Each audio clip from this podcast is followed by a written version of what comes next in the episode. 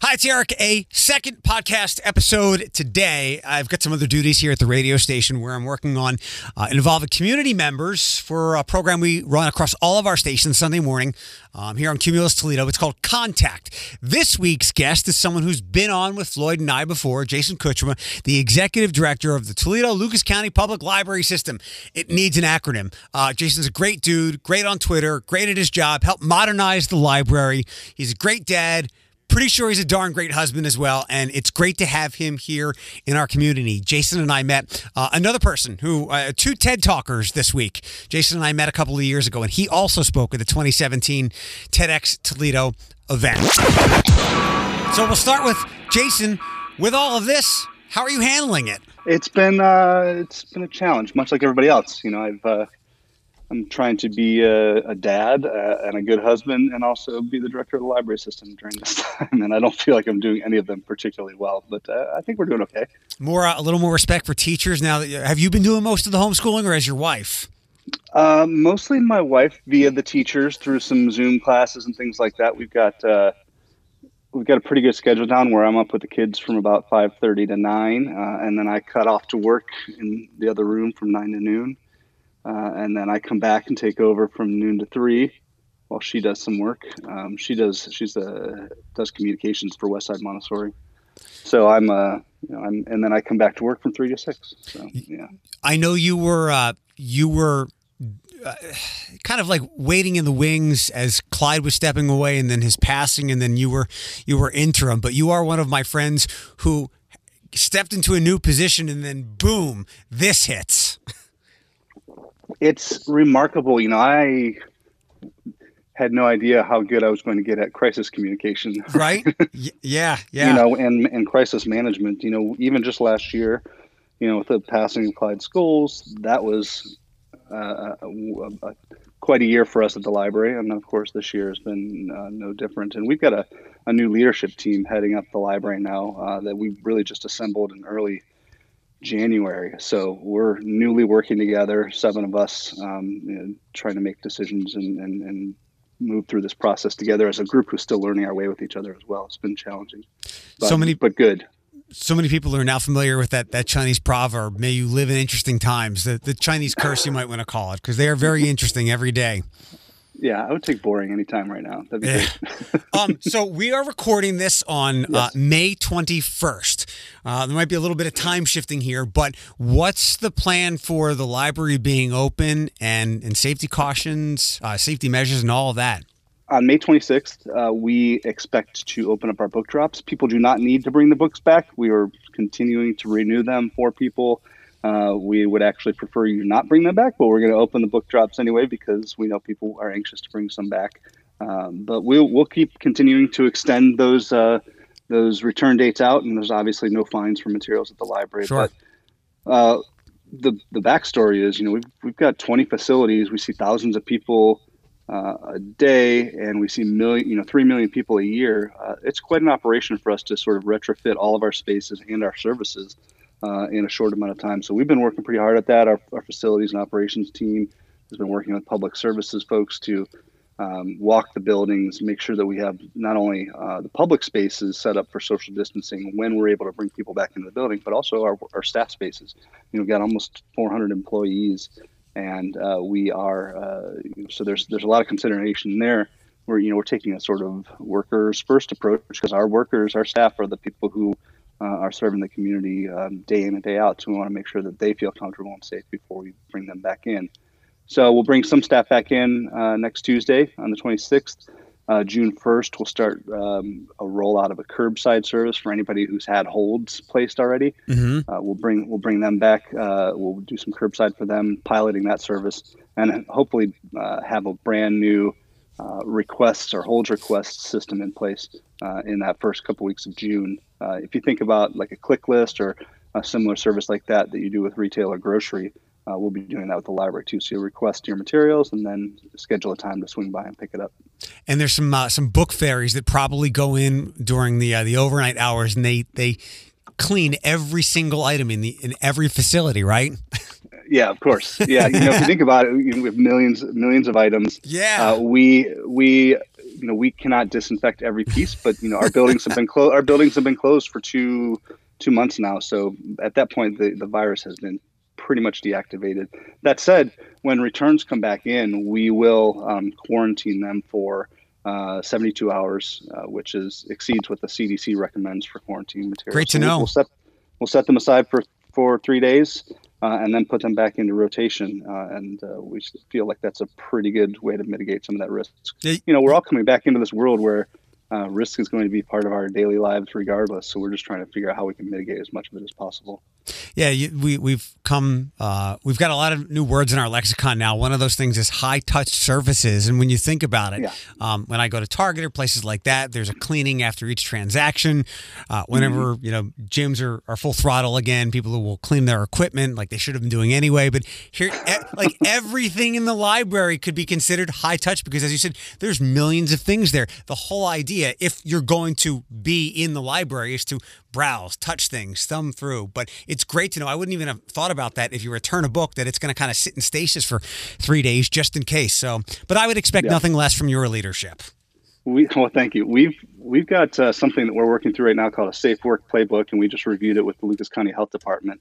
And it is a 35 page document that helps guide our staff through um, you know, disinfecting spaces. You know, knowing now that disinfecting spaces is all of our jobs, so it's not uh, not just our facilities teams, but we're all going to be responsible for doing that work. And uh, it walks through every single scenario I think that we could imagine. Um, you know, of course, there are going to be some outliers, but uh, yeah, our spaces are going to look very different um, when we're able to bring people back into the building, and that's a big question mark for us right now because um, you know we're if you think about a single establishment who can retrofit a space and open up and then learn from it, um, we have 20 facilities. Uh, so we can't necessarily uh, ramp out all these spaces and then roll them back if we need to change something. So we're trying to be cautious, um, but as fast as possible um, in getting our spaces ready to bring people in. So I would imagine hopefully by mid to late June, we can bring people back in. Um, at a at a metered rate. I mean, we're not going to be able to open up the doors and let thousands of people come in. Um, it'll have to be a different experience. And it's probably a lot like how some governors have to act, because in the same way that Toledo is different from Luckey, Ohio, um, the main branch is different from some of the other branches that are scattered all over the area. It, that's 100% true. And I think one of the things that we've all, you know, uh, we need to be reminded of is that all of these decisions are super local um, whether it's uh, local as in your community here or the state. Um, we you know, we're in a very different environment. We're not the same as uh, the Jeep plant, you know. So we have very different considerations there. We're not. We're also not. Uh, we're not Chick Fil A. We're not a, uh, a, Kroger. We don't have necessarily those resources of a, of a large uh, corporation. Um, so we're making the best we can, uh, making the best of the certain resources that we do have. A lot of those resources have been modernized in recent years um, through great staff and something that you've continued to steward forward. Um, online book groups are going on right now. Until people can get back into the library, there's a lot going on. Let's dive into some of those things. Yeah, I mean, we've been very active. I think uh, throughout this whole downtime, we've seen uh, our digital downloads have gone through the roof, which is great. People are getting more comfortable with using our digital content, audiobooks, ebooks. Um, we do have some online uh, uh, online virtual book groups, and we'll be rolling out more of those. We've got a, an entire virtual services team um, that is working on uh, what what the new services look like from the library, knowing that we're not going to be able to have uh, you know large authors events. So we're, we're working on an author event in uh, June uh, that I think people will be pretty interested in. Uh, that'll be virtual, of course, and then lots of, lots of other ways, but it's it's rethinking that service. You know, we're used to bringing people into the building and engaging people in our spaces, and, and fortunately, a lot of people have gotten more comfortable with technology that might have been a little bit uh, unfamiliar to them prior to this. So that's it gives us new ways to engage our community. Not necessarily a, a local thing, but it's local via me. My dad, Barry, he my, he lives in mm-hmm. Philadelphia. Um, I had suggested getting. Uh, my brother wanted to get him an iPad because amid all this, he's he's he's got no sports, he's got nothing. I said, Dad, uh, mm-hmm. uh, do you have a library card? He said, Yeah, but the libraries are closed. I said, Hold on a second.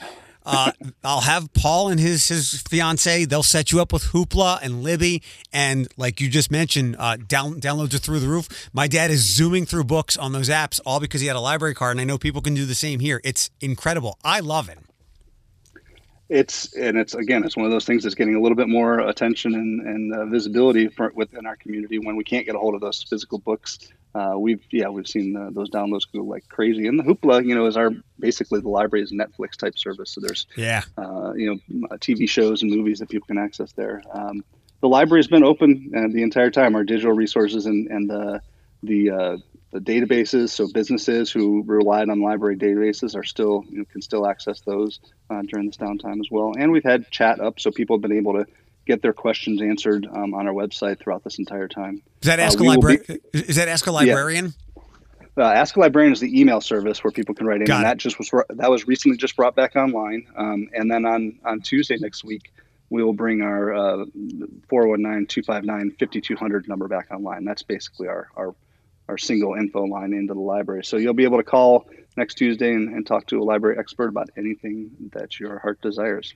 We've uh, a lot of people have run into all kinds of barriers. Um, maybe a lot of it dealing with uh, with lack of resources, money, whatever it might be. Um, Wi-Fi, you have it available in your parking lot, so there's one barrier removed. Can you tell me a little bit more about that? this is one of my biggest concerns. You know, I know that people love uh, uh, to be able to get books and, and DVDs from the library. Uh, but so many members of our community uh, mirror national trends, which is about a third of our community is uh, does not have broadband access at home. So we you know, we always leave the Wi-Fi on outside of our buildings, and we've done that throughout this entire pandemic. But uh, I'm you know really concerned about how we can bring people back in to use computers. Uh, like I said before, in our playbook, we've got plans to um, you know, section off or uh, turn off every alternating computer and, and alternating facing one. So you're not sitting next to somebody, you're not sitting across from somebody to use a computer. So I know that access to technology is huge for people, and that's something we want to get back online as soon as we can do it responsibly. You know, it. Uh, you think about technology, but so many people also just need to use our copy machines and our fax yeah. machines right now, um, and that's that's uh, that that technology is, is equally as important to get access to as well. So we're trying to figure out how to do that uh, sooner than later, but also do it in a way that feels uh, safe for everybody. Yeah, and I think what you're hinting at here is uh, a lot of people use those to to seek out jobs and other things, and especially now with what many people are going through and will continue to go through, they're going to need these resources. So, um, I certainly appreciate you guys going through all the diligence to make it as available as possible within the guidelines suggested by the health department and more. It's it's a tall task. It's a very tall task. Uh, they did not teach us this in library school, uh, that's for sure. Um, what do yeah, you, we, Jason? What do you learn in library school? It's, it's, a very good question. Uh, we learn a lot about information management and, uh, and and literacy and media literacy and all sort of those things, but nobody teaches you how to how to run a system during a pandemic. no, not at all. Uh, on a, a, lighter note, uh, stepping away from pandemic stuff, uh, up until all this, how was the the reopening of the main library? How is uh, uh? How has that been? Give me some updates on some of those because it's been a minute since we've spoken.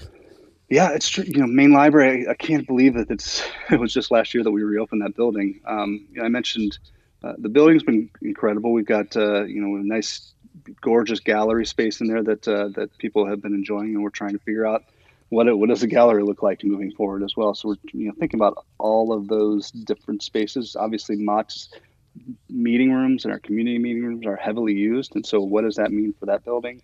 Uh, moving forward, how do we how do we uh, let people have the access to that space. Uh, and then it's going to be a while before people can start using those meeting rooms, in, in part just because of the uh, requirement to keep people, you know, groups of less than 10.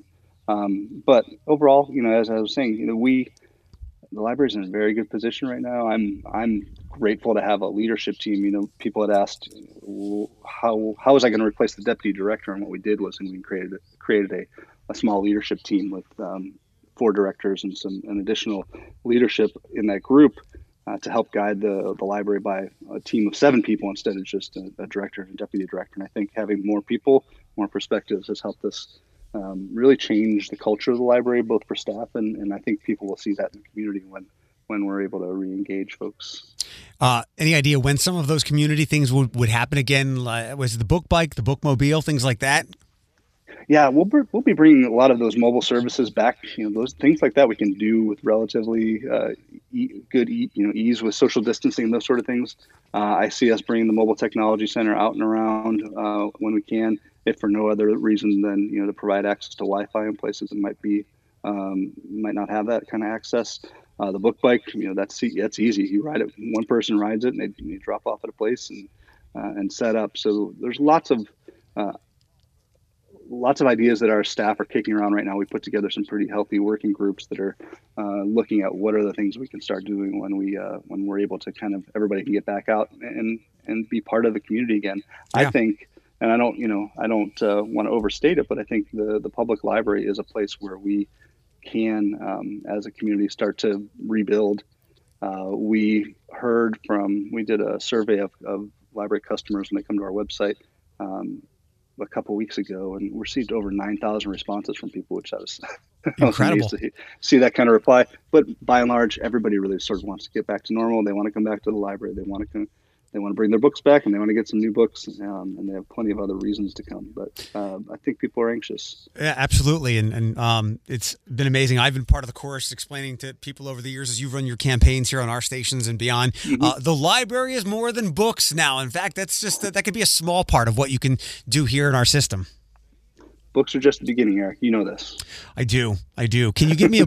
Uh, it's on my info sheet, so I'm going to ask you book picks, uh, hand-picked material selected by expert librarians. That could be you. Uh, I would be remiss if I didn't ask what you're reading to escape from some of this.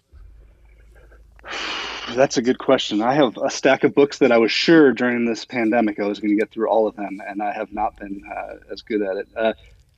Honestly, I just use that book pick service myself. Uh, basically, you write to our librarian and, and or use this form online uh, and and list a couple of books that you really enjoyed recently, uh, and they throw back a handful of other uh, recommendations based on what you sent them. And uh, I got some great recommendations. You know, when I'm uh, when I'm not reading things like Radical Candor or other leadership books, I've I've been plowing through audiobooks of thrillers and things like that that I, I, go through them so quickly I don't even remember the titles of them sometimes. Yeah, I get it. Escape, I get it. Good escape escape reading. Yeah. Awesome. Well, Jason Kucsma, Executive Director of the Toledo Lucas County Public Library System, thanks for the time. Good to hear your voice. I've obviously been following almost everything you've been doing. I'm glad the, uh, is it the Bright Stripes? The Bright Stripes. They're they're holding steady. They're going to be uh, first graders next year. Good, so, good stuff. Um, and I, yeah. I, I, was thinking to ask uh, at the beginning of our, our time here, ask you uh, if you or your wife have stumbled with anything that uh, the kids have been given. Then I realized they're very young. You guys should be able to handle what they're being taught. Fifth grade, maybe not so much. Uh, there's not a day that's gone by these, during these past couple months where I have not been grateful that they're in kindergarten still. that uh, that I can manage I can manage their curriculum at this point. yeah, no pandemics when they turn ten or eleven years old because nope. I don't want any of this high level math, Common Core stuff, right? exactly. Awesome. Exactly. Thanks for the time. Uh, we will uh, we will talk on the internets, on the twitters, and uh, and be well. Okay. Yeah, I look forward to seeing you again soon, Eric. Someday. Someday. Thanks, Jason. All right. Take care. Bye bye.